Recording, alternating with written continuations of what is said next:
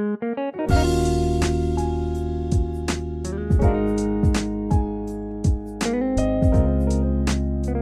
investor muda, balik lagi nih sama gue Eliza. Yang kemarin sempet nanya-nanya di sosial media kita Gimana sih cara mulai investasi itu? Kali ini gue bakal ngasih tau kalian Cara mudah mulai investasi saham. Yang pertama, kalian cukup buka rekening saham di perusahaan sekuritas.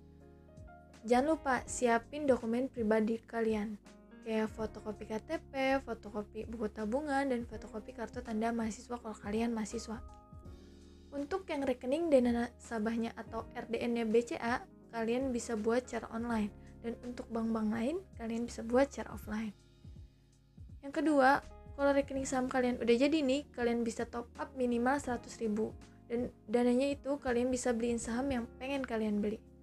Kalian bisa lihat rekomendasi sahamnya di sosial media, kayak di Instagram, atau kalian bisa googling. Kalian bisa kenalin dulu perusahaannya sebelum beli sahamnya. Dan yang terakhir, store dana secara rutin.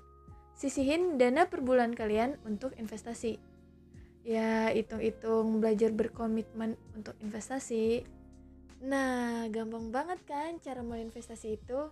Jadi, yang belum punya rekening saham, buat sekarang. Dan yang udah punya rekening saham, jangan lupa store dana secara rutin untuk investasi. Oke deh, semoga bermanfaat. Sampai jumpa minggu depan. Terima kasih.